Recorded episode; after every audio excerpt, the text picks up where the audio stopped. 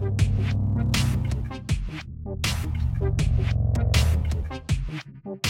you.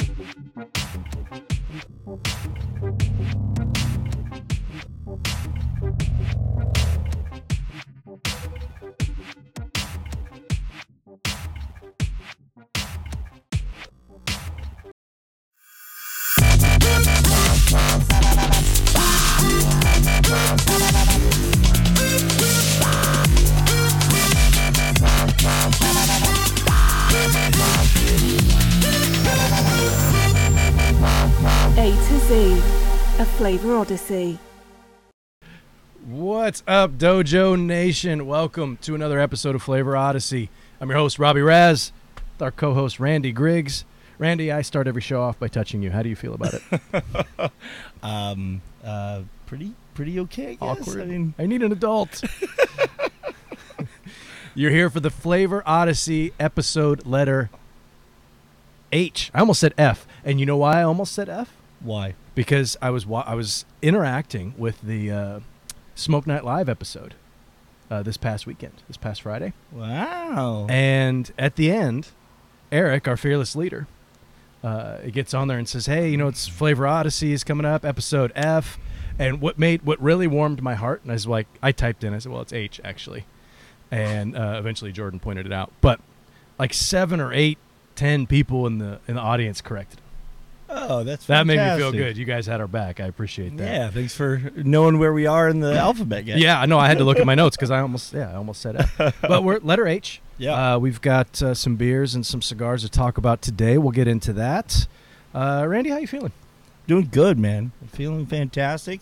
Excited to get a a regular show now that we're back in the states. Mm. You know, under our belt after our uh, little F trip out to Germany, uh, which We were uh, back in the states for our G episode. Were we? Yeah, see, we're all thrown off now. Oh, Everybody thinks that F was the last one that we did. What is that, huh? That's crazy. Actually, no. You know what? I gotta say, uh, our G episode had a fantastic Hmm. uh, en- engagement from the wonderful audience that we have here uh, with Cigar Dojo and, and those of our personal friends that, that have been following the show. We really appreciate uh, you guys tuning in, checking out what we're doing. Uh, we really hope to get more feedback from you guys. Have you you know take a part in the recommendations? I know you did a couple recommendation videos I did. this weekend. I did. I gave you all some crazy information. That's what we're going to record tomorrow. So I'll call you next week and ask for recommendations. I was all over the place, but with I, I'm my mind is in a bunch of different places. I've got this big trip coming up. It's Yep. my wife's 40th birthday, so it's a really big deal. Um, so uh, yeah, and and I'm I mean I'm planning for we're going to be gone for 15 days. That's a whole lot of underwear and socks to pack. Yeah. You know, Yeah. I I mean, mean, you're I'm- not going to wash any while you're there. I will do some. well, yeah, we're, we're going to have to do some laundry when we're there. Otherwise, we're each carrying two Yeah, you exactly. know, yeah. 30 pound suitcases. I overpack anyway. Uh, I'm an overpacker. yeah, a- anything more than a week, I feel like you have to like plan to start doing some laundry. Otherwise, You are an overpacker. Well, I was hoping we could avoid that. we part went. Of the Okay, so this is good. IPCPR this past year. First time I traveled with Randy. And uh, this guy, we, IPCPR was like four days. And, and our outfits were picked out for us. We had these. So I'm thinking, so I just had like, I didn't even think I, I did check a bag because I was, I, I brought some beer with me. That was the only reason I That's checked a bag. Um, and, you know, to bring some beer and cigar stuff home. But Randy brought you had like two huge checked bags, a big carry-on bag. It looked like you were moving in. two backpacks. Yeah, and you brought like you had your whole coffee set up, which is great. I mean, we Hey, were spoiled. hey. But seriously, Randy made coffee every morning. Although I wasn't drinking coffee at the time for No, some reason, no, which yeah. is I don't know what the hell I was thinking. I'm really glad we're past that. Yeah, we've moved on. Um, I had some. I made some. Uh, do you like Philz coffee Yeah, Philz is Yeah. one of the top Bay Area brands. I would say. From uh, San Francisco? I picked Mhm. up some uh, some Philz coffee and I made some of that this morning. I don't know which one it is, but it's very good. Uh, anyway, Randy travels heavy. Just FYI, he brought Pedialyte with him, It Like- was the desert. but they have like there's grocery stores. I'm totally. This is the pick on Randy episode.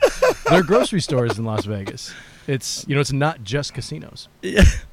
Anyway, it was, but we all drank the Pedialyte. yeah, I was gonna say I don't think anyone complained No, about we the d- we didn't. Pedialyte. It's What, like, what's dude, that's that's like- 108 degrees It was the big day. gallon size. You brought like six of them, And, I mean, that's One for know- each day. Yeah, I don't know what that weighs. That's that's heavy. But anyway, uh, but I digress. Uh, so we've got letter H.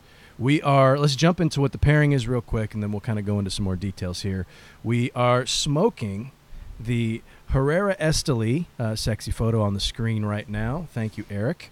Uh, Herrera Esteli from Drew Estate. The Herrera Esteli Brazilian Maduro. Mm-hmm. Um, there are a few different iterations of Herrera Esteli. We'll get into that. 150% of you have already smoked this, so I'm not going to tell you anything you don't know. But we'll take a little trip down memory lane. Willie Herrera Yeah. joining Drew Estate, um, and you know after his time with uh, at El uh, Titan de Bronze Hey, good in job. uh, thank you in uh, in Miami. Um, and the beer we've got, Randy, is what?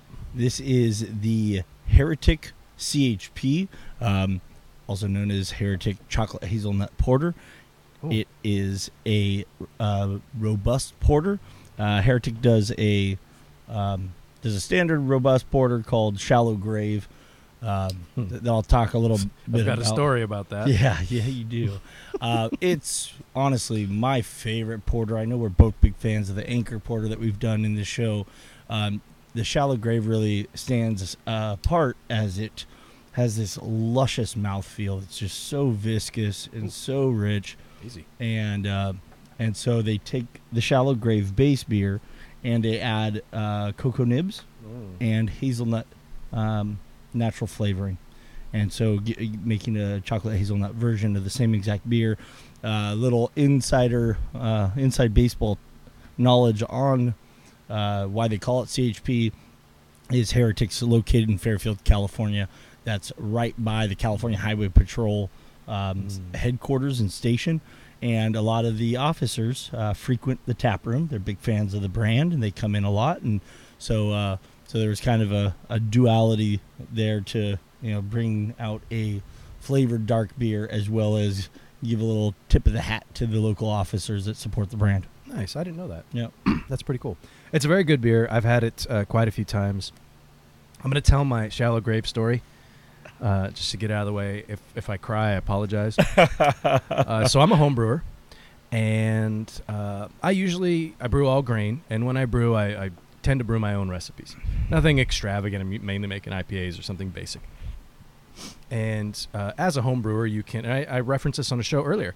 Uh, you can purchase uh, kits from your local place. We uh, More Beer is one uh, that is local to us and um, close to your heart. Indeed.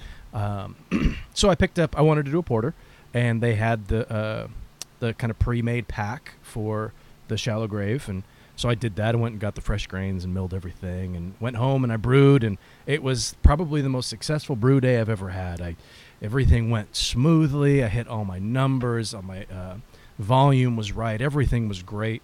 Um, the fermentation process went smooth. Uh, I ended up with I was a little high in ABV. Like it was supposed to come in at about seven percent, and I ended up at about seven point four. And everything was great. I put it in a keg, and I was forced carbonating it overnight. And I tried it, you know, the next day early. And it was it wasn't quite carbed enough, so I turned the carb back up, and I was going to let it uh, force carb for another few hours. Um, and Dana and I went out and did stuff that day. It was a Saturday, and this was about two weeks ago, three weeks ago and uh, I go back in that night. I thought, oh man, I forgot to you know turn down the carb. I didn't want to over carbonate my beer, and I go in and I look and I notice there's some beer at the bottom of my uh, of my keezer, which is a just a chest freezer, and I put some taps in it so it fits three kegs. And um, and I looked and I go to uh, to turn off the gas and I go to pick up the keg, and keg is completely empty. All of the beer slowly in a tiny little stream shot out of the keg f- over about an eight hour period, and I lost all five gallons. It's devastating. Oh, I wa- I was devastated. I was so disappointed. I was so disappointed in myself Mm. because, and there's nobody to blame, which is probably best. Yeah. Uh, there was no, there was no coming back from it, and I tried to pull a little bit. There wasn't anything left.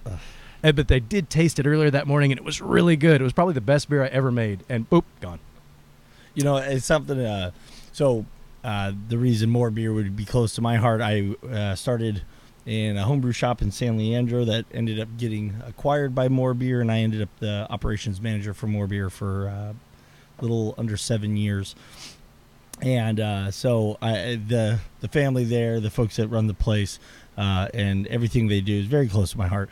But uh, you know, working in a, in a homebrew shop all those years, uh, one of the things I'd always tell people, a lot of people will come in and ask, "Oh, is homebrewing? You know, do I save money on beer?" Like, No. you don't, and you put in so much time and effort. It is an absolute labor of love.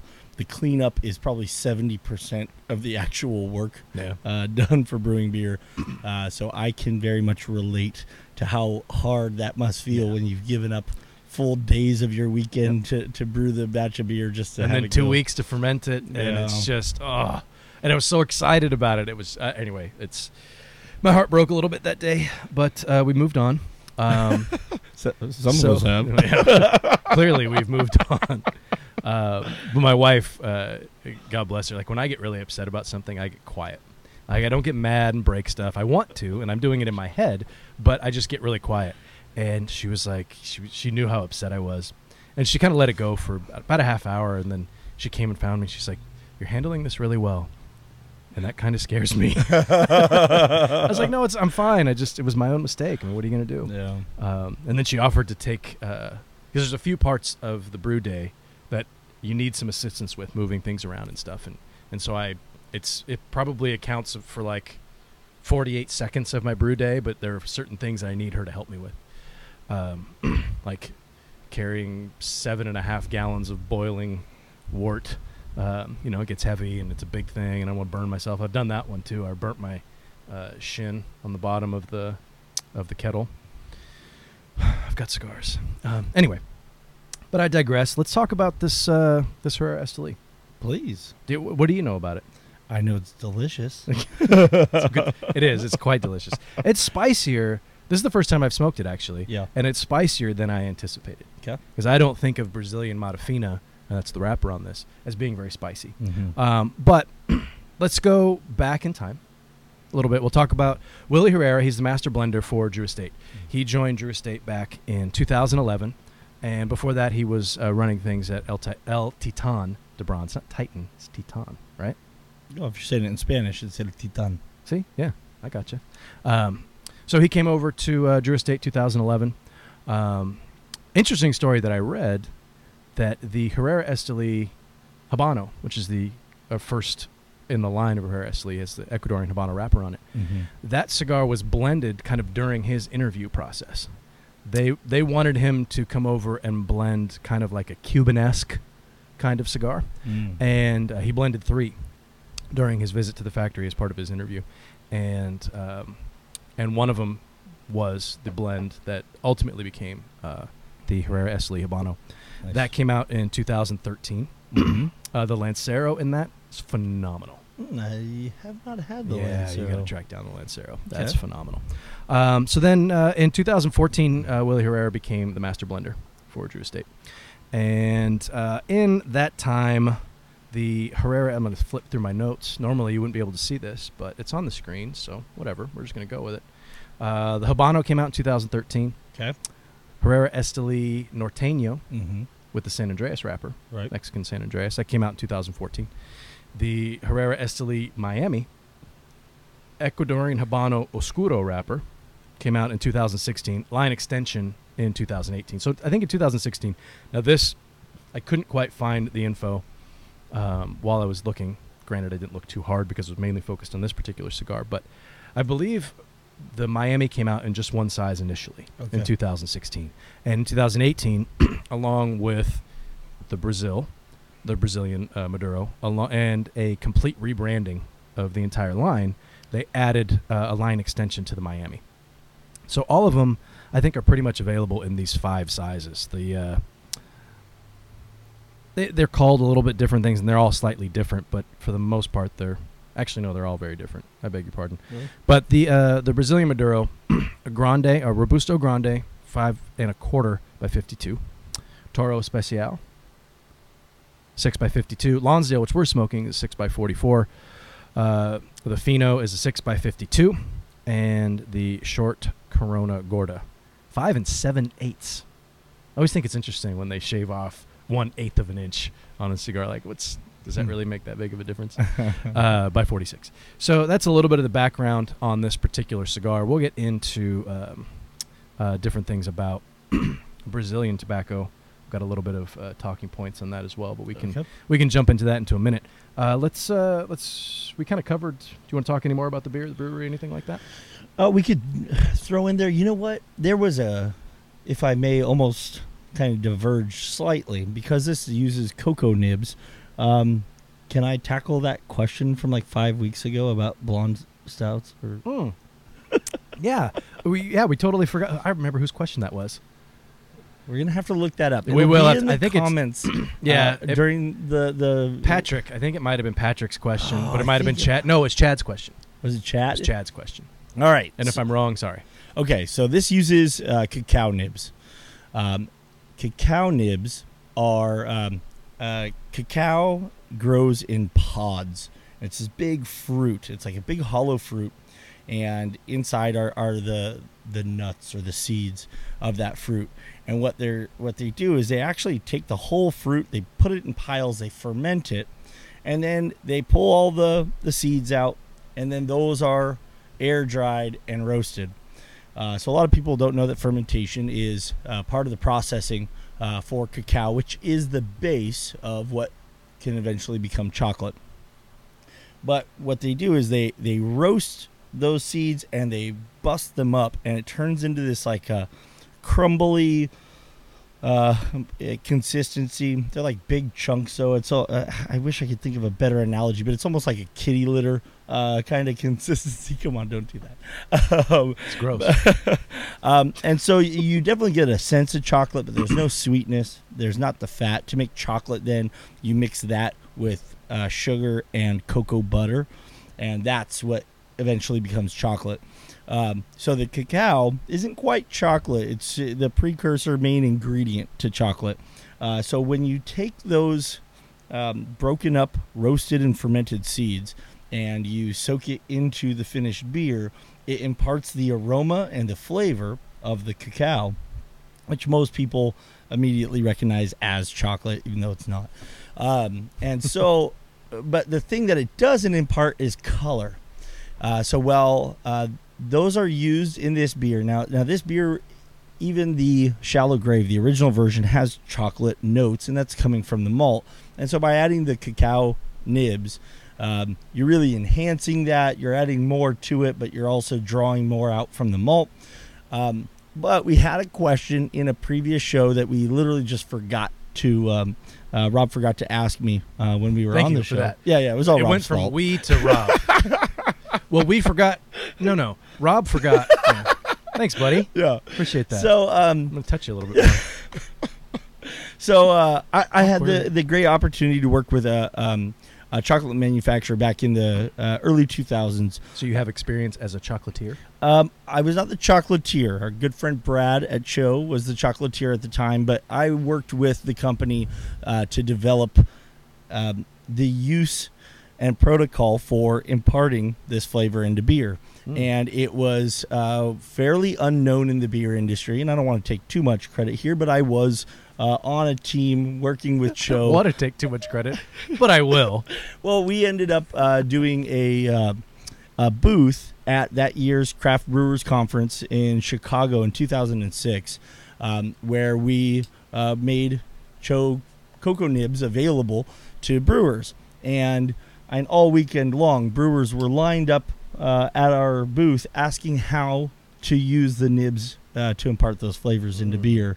And um, as a result, uh, breweries like uh, the Bruery out of Placentia, California, uh, a little brand called uh, Sam Adams out of Boston, um, all took these notes, started buying uh, cocoa nibs, uh, cacao nibs from TCHO, and developed beers like uh, Black Tuesday and um, uh, Sam Adams does a beer called Utopias, or used to do a beer called Utopias. They came out every other year, and in the off year, the beer that came out in that same kind of extension uh, was called Chocolate Porter, and it was beautiful. It had like this pewter plaque as the label on the bottle, um, that all came to be from our efforts uh, working with TCHO. So I would do homebrew versions and do di- different um, kind of test samples, take them back to TCHO. Uh, what also came from that is a couple breweries. Um, one of them, uh, which is now Faction Brewing, won't go into the backstory there, but uh, Roger Davis, the owner and brewer at Faction, came out with a beer called Anomaly. Uh, that was a blonde beer, so yellow in color, that Mhm. used the cacao nibs. That if you were to drink this beer blindfolded, uh, you would swear it's got to be black in color or dark brown, at least in color, because of the rich chocolate aroma and flavor in it. Um, but indeed, it was uh, he actually nitrogenated it and uh, and turned it into a nitro uh, blonde stout. And that sounds actually very, very good. Oh, it's delicious. And now several other breweries come out with blonde stouts, and I'm sure they're not all still buying uh, cacao nibs from TCHO as other companies realize that the brewing industry was a, a potential um, client for, for that product. Mm. Um, but that's what a blonde stout is, is uh, the use of cacao nibs. It gives you that chocolate aroma and flavor without the color. Interesting. And So so, Heretic has that in the CHP, and now I've said everything I need to about the beer. Okay. well, you do you go back and forth between saying cocoa nibs and cacao nibs. I It's- do. It's the same thing. It is. It's cacao technically, but most people are going to say yeah, cocoa, right? yeah. It's just like I, I don't know that I'd really correct someone if they s- called it El Titan de Bronze. That's fair. Yeah. Um, it's. I mean, I would because I'm a jerk. I, that was one of the first things I corrected you on in this show. you're right. I remember was, that. uh, and I don't remember what I don't remember what show it was. No, I remember that because I had never told you that I actually was, you know, kind Yeah. of working with a. Well, that's ironic. that- yeah, the one and thing you I correct- corrected me, and I you was like like, created seriously, it. me of all people get corrected on that. That's funny. now I now I want to go back and, and relive that moment. no, I, I'm, I'm enjoying that. Um, so I'm just looking through here because I know that uh, Drew Estate um, uses this uh, Brazilian Mata Fina wrapper on the FSG, the Florida Sun Grown. Mm. I think that's the only other time they use it as uh, as the wrapper. I know it's the binder on the number nine, the Liga Privada uh, number nine. I'm trying to see if it's in the T52 as well, but I don't see the blend breakdown here on. But what you're looking at is all website. the like um, all the year-round Estates, right? So because I think they use it in in a lot of the Liga Unico Oh, probably. releases. Yeah, I didn't really look at those, but Yeah. you're probably right. I don't think they use it as a wrapper on any of those, but it's probably the binder on on uh, on many of them. Uh, it's really it's uh, an interesting tobacco. It doesn't. It, I can't seem to find too many cigars that use it as a wrapper. the Mata Fina. Yeah, not. I mean, I, again, I didn't really dig too deeply into that. Uh, the only other one going through the the dojo here lists one of the cool things about the dojo website is you can search in a bunch of different ways. So I searched it looking for uh, Brazilian Mata Fina wrapper, and so everything that they've reviewed that had a Mata Fina wrapper. So, uh, for example, the Laranja Oscuro that uh, just came out this past year uh, features a Brazilian Mata Fina wrapper. Um, Herrera Esteli, we know that. Florida Sun Grown, there you go. Uh, and apparently the uh, the CAO consig- consigliere um, uses it. Um, am, am, I- am I mistaken to think that um, is that not the wrapper of the Roma Craft Intemperance? hmm. It's a good question. I kind of think it is. No, that's Brazilian Arapiraca. Oh, you're right. You're That's right. that's the more common. Um, the Mata Fina is the the best best selling. I don't know.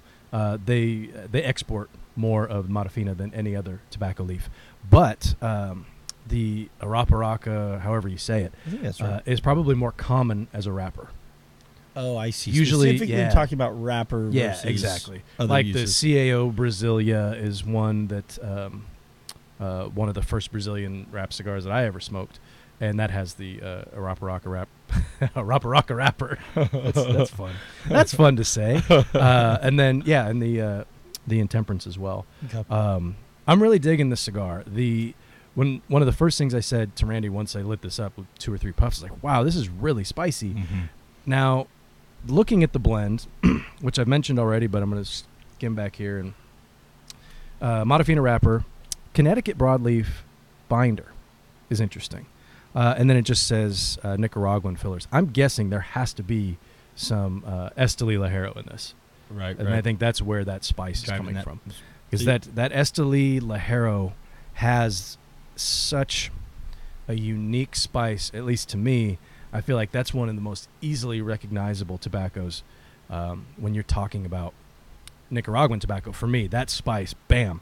And I, I think I'm just sensitive to spice, Mhm. especially on the retrohale, and it's just it's really really hot. It's not uncomfortable. It can be uh, with some of uh, some cigars. We use a lot of it, but I think that's where that spice is coming from. So just as I continue to um, kind of develop my palate and my vocabulary Mm. for describing Trademark. cigars specifically. nice little shout out to Aaron there. Um, And June the and John. you gonna just leave Seth out? Yeah, Um, actually, we call him Nips. I'm there's a not story gonna there. ask. Yeah. Um, Ask next time you talk to Seth. Ask him why did why did everybody call you Nips? um, when you say spice, you haven't defined. You know, I, and we talk about spice You're right, as yeah. black pepper, Yeah, all the I'm- way to red chili flakes, and then there's baking. Uh, Spicy is such spices. an ambiguous term. right, right. Uh, it can mean f- anything from, like you said, like from like a baking spice, like a sweeter spice, like a cinnamon, uh, all the way up to a red pepper spice and everything in between. And it, yeah, that's it's a generic term, and uh, I hate when I just call something spicy because that's Well, then I'm glad I called you out. that's just like calling it tobacco. It's like it's tobacco. It is very Yeah. tobacco. Yeah, it tastes like tobacco. Uh, so when I s- with this one, when I say spicy, it's a hot black pepper, Yeah. earthy spice. The at least for me, and taste is subjective, and everybody's going to find different things. For me, that Esteli Ligero, and when you go on some of these trips to different, and you can talk about going to Drew Estate, it's the first time that I ever, when I went, uh, what year was it? 2000. I think I went just before uh, Willie started. I think it was 2011 that I went, maybe 2010. Um, the and you get a chance to smoke these individual tobaccos. They roll the little churritos or whatever you call it. Puritos. Uh, yeah, they're I think different companies yeah, call them yeah, different call things. different things. And it's just one leaf, and it's super skinny. I mean, the you want to talk about ring gauge, like a 38. It's a tiny little thing, but you're smoking it just to get that flavor of that tobacco. Right. and um, that it's just man it is so so spicy such black pepper and earth and it's big and that's why it's such a popular tobacco Right. and everybody loves it and that's what really put I, i'll say that's what put nicaraguan tobacco kind of on the map because it really is when you say nicaraguan tobacco that's the first thing that most people think is that spice Spicy. Yeah. that big earthy spice, and that comes from that uh, Esteli uh, Ligero. Uh, but that's a lot of fun when you get the different uh, tobaccos and you do the little blending seminar. And maybe it's different now because it's been almost a decade since I went. But you go into the room and there's all these tobaccos in these different bins, and you can pick and choose whatever you want. Everything's labeled, and you have kind of an idea of some of the flavor profiles you're going to get from each of those individual tobaccos. You've done this too. Sure. Um, and just you're smoking like five of them at once and and trying to get an idea of what this cigar is going to taste like. It's a ton of fun. Um, blending in a controlled environment like that. right. Right. I mean, they, they really do make it so you're you're going to have a fun experience, and you're going to blend a cigar that you have to try pretty hard to blend one that's really awful in in that uh, in that kind of environment. Because there's, I mean, there's people in there. Uh, no, you know what? Willie was there the second time that I went. I was gonna say that's what He I was thought. he was there You the second time because he actually helped. twice. Yeah, he he helped. I did the. I went on the uh, SigFed trip and he helped me with my blend. Uh, the first time, Name drop. no, he did. He, well, he was in the room. It wasn't just like, "Hey, Rob, I'm going to help you and screw everybody else." he was in there, and he, all you have to do is ask. You know, I mean, they're that's what that's what they're there for. I mean, you, you pay a fair amount of money to go on these trips, but they you get your money's worth. And Oh we've talked about this a couple of times, so uh, we can move on. Um, but this cigar, to me, really, really good. That spice has toned down a bit. They get that earthy sweetness in there. Um, Willie referenced uh, in one of his uh, interviews talking about this particular cigar. He says he loves the sweetness of Matafina and the uh, the floral notes. Um, floral notes for me are always tough Yeah. because I, I don't really know what floral notes means, and I think to me it means something different than it does to other people. Uh, floral, I just I mainly associate that with aroma, not really flavor, Of course. which is kind of I think Weird. I do too. I, I think like rosebuds. or- Yeah. But I don't think of what does a rose taste like. I think of what it smells like. Right, Right. I don't know. Um, but uh, he does he he references it when you blend the Mata Fina with the broadleaf, which is the binder on this. Uh, you get uh, he calls it a gritty floral sweetness. I'll give it a gritty sweetness. The floral to me is that's something I just always have a, have a hard time with, uh, unless it's a cigar or uh, like a cocktail that is overly floral, and you really it's like wow you have no choice but to notice that. Um, so for me, I don't really get a lot of floral notes in this. Deep earthy notes that uh, kind of dirty spice is still there on the retro, uh, earthy sweetness. It's very, it's very, very good. It's it's really different than the other Herrera Estelis. Oh yeah. You know, Yeah, It's- they, if you just look at the other um, Maduro with the uh, with the let these go Norteño, um, the uh, oh yeah, that's right. I have my own lighter. we we got to get to that here. No. No, No, no, Okay. I'm I'm not braggadocious. oh, can I brag for you? No. I'm I'm so impressed. No, I I uh, I've been searching for uh, a lighter. This is actually the first cigar I've lit with it. Uh, I'm searching for this lighter for a while. Uh, Tatuaje Monster Series. You guys all know me. If you uh, see some of the pictures that uh, Chris Flood has created, that one that I posted recently on Facebook, uh, it was just like Oh, it's like was- me and my buddies in October, and he, he put it's a picture of uh, Freddy Krueger taking a selfie with Jason and Michael Myers, Michael Myers and Hell- Pinhead from Pinhead, Hellraiser. yeah. I'm not a big Hellraiser guy. I'm not, not into that, but um, anyway, this that, I, I'm into that kind of stuff. And uh, the the Tatuaje Monster series, they used to do these lighters, St Dupont, and this is the Jason version. And I've been trying to track this down, and finally got my hands on it uh, this past week. I like So- how the part that you just like gloss over is that it's an St. Dupont. Mm. that was my first one. And I'm doing Google searches. Do I need like special fuel? And they say you do, but apparently the uh, the Xikar uh, fuel is is probably the best way to go. Um, Most accessible, at least. yeah, exactly. And it's about half the price of the Dupont. And I don't, I know nothing about butane and what the difference is. So maybe there is a difference, and I'm just an idiot for thinking that there isn't. But anyway, we can move on. Uh, I'm really impressed with the cigar. Yeah. No, I, I think, yeah, I'm picking up, again, it's one of the reasons I really like um, big, bold Maduros like this. There's, there's no, there's certainly no ambiguity, ambiguity of, um, of, you know, being able to pick up those flavors, the earthy, the spicy. I, I couldn't agree with you more on, on all the, on all the uh, descriptors you have, you've already used here. Um, very rich and bold. Um, I love this kind of cigar, man. Mm. Yeah, this is the type of stuff that really got me into cigars when I first started. What was the first cigar? This is a fun question. Hmm. And then we'll get into the pairing here because we've we're about half an hour in and we've neglected talking about the pairing at all. Uh, but that's how we do things. Um, what's the first cigar that you remember smoking? You were like, "Wow, I need to. I want to do this. I want to smoke more of this particular cigar." Well, for me, I I think we've discussed. I got into cigars Oh, I think I know the answer. fairly late. Yeah, so for me, it was the very first cigar. A lot of people are like, oh, well, I smoked a cigar here and there, and it was years later that I like got into it. Um, I smoked my very first cigar ever and got into it heavily right then and there. Um, so uh, I give that credit to uh, Davidoff Late Hour, um, which is a uh, I know it's only a few years old. The cigar itself. I just, Uh, just, I mean, like well, when, back when I lived in Paris, I was a chocolatier, and I invented chocolate stouts. I, you know, decided to smoke this forty dollars cigar. Well, so uh, you know what? I'd love to share this story. I know we're already half an hour in, but but I was doing a beer event at a cigar lounge, and uh, had never imbibed, and was there to support a beer brand that we were uh, promoting there that night. And in an effort to support the brick and mortar shop where we were at, I said, you know, thank you so much for the business that you do with us on beer. I'd love to support your shop.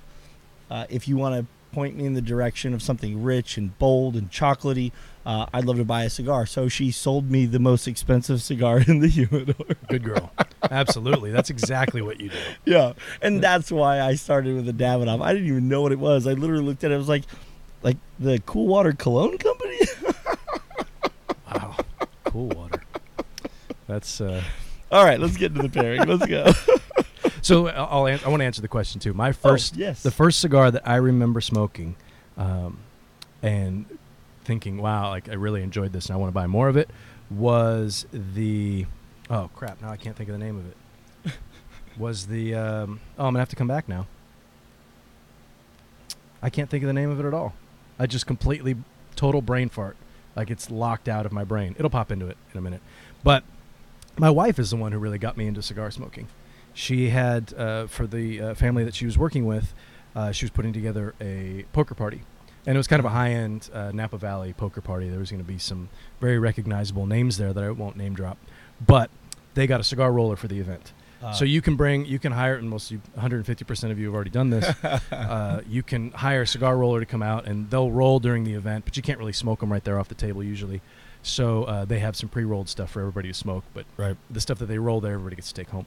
So she brought one home for me, and we were 49er season ticket holders at the time, and uh, we I brought one out, and it was we were tailgating, and I'm smoking a cigar, and it was just like everybody was like, "Oh man, I, do you have any more?" And everybody wanted to smoke with me. I was like, "No, it's the only one. You can't have it. I'm too cool." And it was just I had so much fun. And so that year she bought me a, uh, a desktop humidor and a five pack of cigars. I think she just got them from like Bevmo in their tiny little uh, uh, cigar humidor there. Um, but it was man, why can't I think of it? Oh, I just can't think of what it is. It's George Rico's brand. I've heard that name. I would not know the you brand. should know George Rico. I'll look it up. But it was um, Gran Habano. Corojo number five. Oh, Okay. Gran Habano Corojo number five was the cigar that uh, really got me started in um, in cigars. Anyway, uh, let's get into this pairing. Um, I'm going to let you go first because All I keep letting my cigar go out. Okay. Um, as we do, we'll talk about the intensity uh, of the pairing uh, or of each component and how the, they're, they're working together. Um, as we've gone over extensively now, the uh, cigar is um, it brings a high intensity of flavor. I'm very, very uh, full flavored intensity. The body is also what I would definitely classify as full bodied as well. Very rich. Um, as virtually all Drew Estate cigars are known for. It is a huge uh, smoke Mhm. producing cigar. So good. Yeah, yeah. Th- this this thing just billows, um, really fills the palate. The I as I've already Fills the palate. I like that. Yeah, uh, the um, palate filler. yes. We uh, also talked about the, the beer being, you know, I described it as luscious and viscous. um, you know, almost to the level where I would say the body of the beer is is almost that of a stout. Where if you added some roasty components, this would push into stout from robust porter. Uh, being that it is without roastiness, uh, it stays uh, kind of a creamy mouth feel, creamy body. The uh, chocolate notes again are are accentuated with the cacao nib um, addition to the beer. I would say that the intensity of the beer is also full intensity. I think we are really Spot uh, on. spot on on the on the intensity of both uh, the cigar and the beer. Um, you want to talk to the intensity first, and then I'll go with flavor hook. Or Yeah. The intensity for me is, is spot on. yeah. Uh, and I'll take a shot at the flavor hook. great. Um, I think um, the for me, the flavor hook is the sweetness. It's not necessary, and maybe that's not doing it right. And if it's not, that's too bad. Um, to me, it's that sweetness. The the beer is not overly sweet Right. for um, for my palate anyway. I don't find it overly sweet. I feel like we're losing the hazelnut a bit Mm-hmm. you know, which I was frankly was kind of worried uh, about the hazelnut, which was part of the reason I was really excited about this pairing because I, we we've done um, you know coffee stout I think and or stuff Yeah. we've done a, a couple of beers that have or the and the coconut uh, in the Mm. porter, excuse me, um, but we haven't done anything with a flavor like hazelnut Right. because you'll get coffee and you're gonna get well you're not gonna get coconut out of your cigars but so maybe coconut and hazelnut are kind of on par with it's gonna be a, a powerful flavor Mm-hmm. that uh, is very different than what you're getting from the cigar. So I'm always wondering how is that going to work out. I feel like the hazelnut's getting run over a bit by the strength of flavor from the cigar, but the sweetness I feel like is being enhanced on both sides. And I think that the flavor hook is the sweetness. And I'm just going to say it right now. We're about. I'm giving this a very enthusiastic thumbs up in the pairing. Great. I completely agree with you. You know, you could uh, you can point to a lot of things on the flavor hook working with this pairing. In my opinion, uh, I totally agree. They both have a great sweet character. They both have a chocolatey character. Mm. Um, they're they're both rich, and and, and uh, you know between the sweetness, the chocolate, and uh, the richness, I also will give it an enthusiastic thumbs up. Um, this is uh, going to be a go-to pairing for me going forward. Man, I am really enjoying this. Yeah, absolutely. This is uh, we kind of nailed it with this one, uh, and we got a little, um, a, a little regional with the beer. Yes. You know, uh, and we've that. tried to avoid that. Uh, it's impossible. hmm There's, especially when we're hampered by the alphabet, which is part of the reason that we wanted to do this. So we're Right. kind of learning uh, as we go. Uh, now, this heretic is available throughout the country, um, not widely distributed, Yeah. I- but you can find it uh, in in different places. There's a, a list on their website. Uh, they're around the world actually. It's internationally Yep, distributed. yep. Uh, so I know Southeast Asia, I think, is one of the places. Uh, that's where I'm headed next week. So maybe I'll grab one when I'm down there. Yeah, you might. Be I'm gonna to look for that uh, snow beer that you talked about when I'm in Oh. Hong Kong Oh, absolutely. I- because I have to have it. given the the volume that they boast, I, I'd be shocked if you could go anywhere in Hong Kong and not and find not it. find it. Yeah. So I will have to. Uh, I'll have to try that. I imagine it's just like a lager. Yeah. and it, it's it's not going to be earth shattering or anything, but Right. it's the only place I can have it, so I'll have one, uh, or or two, maybe three. We'll see what my options are over there. I don't know what the what the uh, the Chinese beer scene. Yeah, I don't know what the, the, the Hong Kong craft beer scene is like. Um, and, uh, you know, that the, everything that's going on in Hong Kong, we don't need to get into the political aspect of it. Um, Mm. There There is some kind of civil unrest. Uh, so it's a little bit of a concern, but I think uh, all the, the demonstrations, everything are really widely publicized. So we'll avoid government buildings for the most part. I think the only thing I'm worried about is uh, they've shut down the airport a couple of times, Oh, really? and that would be a problem for us. if, Yeah. uh, but hopefully, you know, knock Yeah. on wood, cross your fingers, whatever. I don't want to give Robby Raz too much credit here, but I don't think this show would be the same without you, pal. I need you to come back. Well, I yeah, well, me too. so hopefully uh, that's not a problem. Um, but I mean, if we have to spend a few more days in Thailand, I think I'll be okay with that. Fair enough. Um, and I was actually giving you uh, some grief during the live the other day as to whether are you are going to keep our viewers uh, updated with, you know, with lives of what we're going to be pairing while I'm gone. Why wouldn't I? Of I don't know course I will because you're all squirrely when it comes. Well, I want to do it, but I'm nervous. I still. Randy's scared of you guys. I do still get nervous uh, on camera and, and in front of the microphone. I've gotten more comfortable on the show here. Mm.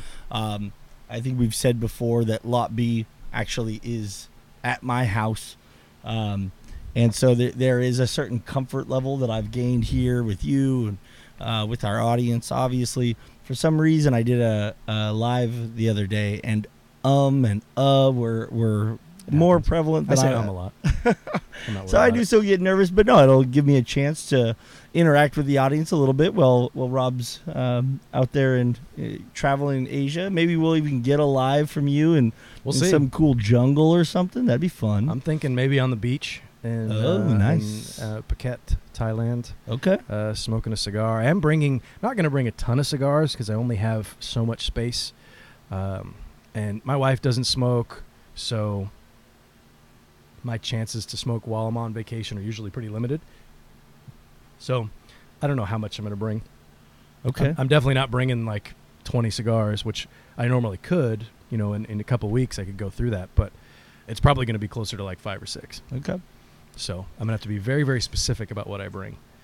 Well, and then of course I'll be while you're in Asia. Uh, Eric, Jordan, and Mm. I are going to be uh, going to Miami to uh, do a couple of events. Actually, it's it's mostly based around uh, the La Zona Palooza party, um, and I know um, that uh, Smoke Night Live will be airing uh, from down there. But uh, who knows? Maybe I'll get a chance to do a little cameo while I'm down there on their show, and then um, uh, Cigar Dojo just uh, last week announced the next collaboration Mhm. with Robert Caldwell. Um, and so we will be doing the official release party um, down in Boynton Beach at uh, Smoke Inn uh, of Oh, that cool. cigar. Yeah, That'll be yeah, fun. So I'm excited about that. I'm bummed that I'm missing this trip, Yeah, but uh, I, I knew uh, right off the bat uh, before this trip, uh, our vacation was planned. Uh, November 1st is my wife's birthday, so I knew that there's no way I'm going to miss her birthday to Well, be no. at. Uh, I'd love to be there, and maybe I could could have snuck away afterwards. But uh, yeah, I'm gonna be traveling the world, gallivanting around, sleeping on airplanes, hoping to sleep on airplanes. uh, so we've got uh, Smoke Night Live coming up on Friday. Yep. With uh, the boys from uh, Blind Man's Puff, Mm-hmm. and this is kind of cool. They're gonna do, uh, they're gonna be blind smoking three cigars, and blind tasting three bourbons. So I think it's gonna be kind of a pairing type thing. I mean, they're stealing our idea. Yeah. What is that? I mean, uh, whatever. it's, it's what do they say that uh, it's the highest form of flattery? oh, there you go. Yeah, so there fl- you go. Eric, like we're flattered. and thanks for the invite. No, just kidding. Um, I wouldn't have been able to do it anyway. I'll be on an airplane. I could Skype in. I'm just Yeah. throwing that out there. Yeah, Randy's always available. Um, anyway, so I think yeah, we kind of we're agreeing here. We're right at the end. Yeah, Uh, we've gone a little bit long actually, um, but uh, this was this is a fan- phenomenal, phenomenal cigar. Uh, if you guys haven't smoked it, uh, maybe 149 percent of you have. That one percent, you guys really need to uh, to dig in and check this out. I haven't tried any of the other sizes. Have you smoked the other sizes? Yeah, I've got the uh, Robusto and the Toro of this as well. Mm. One thing I was uh, talking with uh, On Fan, the um, uh, one of the brand managers for Drew Estate. He said that he likes this in the larger ring gauge. Is that right? Yeah, so that you know, this might yeah. actually be the first time I've smoked the Lonsdale. I've mostly smoked this in the Toro, and and have fallen in love with it. But as you, yeah, that Toro is the, that's the largest ring gauge at 52. yeah. So But as Rob said many times, he's a huge Lonsdale fan. Has Mm. kind of pushed me that way. When the Miami, um, the Herrera Esteli Miami came out in the Lonsdale, that got a ton of buzz, and so I picked up a box of that, fell in love with that, and so I've been pretty into the Lonsdales as of late. So, uh, so I thought we'd try this one for the show. But absolutely, I've I've mentioned that a couple of times. If we have the chance to smoke a Lonsdale, Yeah. um, chances are we're going to. We'll branch out a little bit, you know, but um, for the most part, uh, I'm going to push for that Lonsdale when I can. But yeah, this uh, pairings worked out really well. Um, thank you guys again for tuning in. Really appreciate the support. And again, uh, the last episode had just a ton of views and a ton of interaction when the show was live. Yep. So I really appreciate that. Um, we will uh, not be back next week correct. with uh, me being on vacation and the the uh, La Zona Palooza and that trip, we will not have an episode that week, but we'll be back the following week, which I don't even know what the date is. I Uh, should be the fifteenth. Oh, okay. And uh, yeah, so we'll be back with that episode. That will be uh, the letter I, Mm. and uh, we'll announce those pairings. We'll probably announce I and J pretty early because we are going to. Um, I know Randy gets mad when I say this, but we are going to pre-record those shows uh, because again, I'll be gone, you'll be gone. Right. So to uh, make sure that we don't miss uh, any time, we will pre-record those. So we'll probably let you guys know relatively early, so you Yeah. can track those down, um, and and we'll go from there. But uh, thanks to Drew Estate Mhm. for producing uh, phenomenal cigars, Indeed. and uh, thanks to Heretic for making this. This beer is really really good. Um, I've had this multiple times. Yeah. It's uh, and it's one of the. F- I don't really uh, go with bombers too much. The the 22 ounce um, uh, bottles, but this is one where I can sit down. We didn't even talk about the ABV. I don't think it's very high on this. Seven percent actually. Yep. It's a decent ABV. You mentioned it when you said you homebrewed the recipe. Oh, that's right. You're right. Yeah. And mine was seven and a half percent. It would have been so good. Why'd you have to bring that up? Remember the one gonna- that you lost? yeah, we're gonna end- ounce end- of. and on a wah wah. But no, appreciate you guys. Uh, we'll be back uh, in two weeks as the Odyssey continues.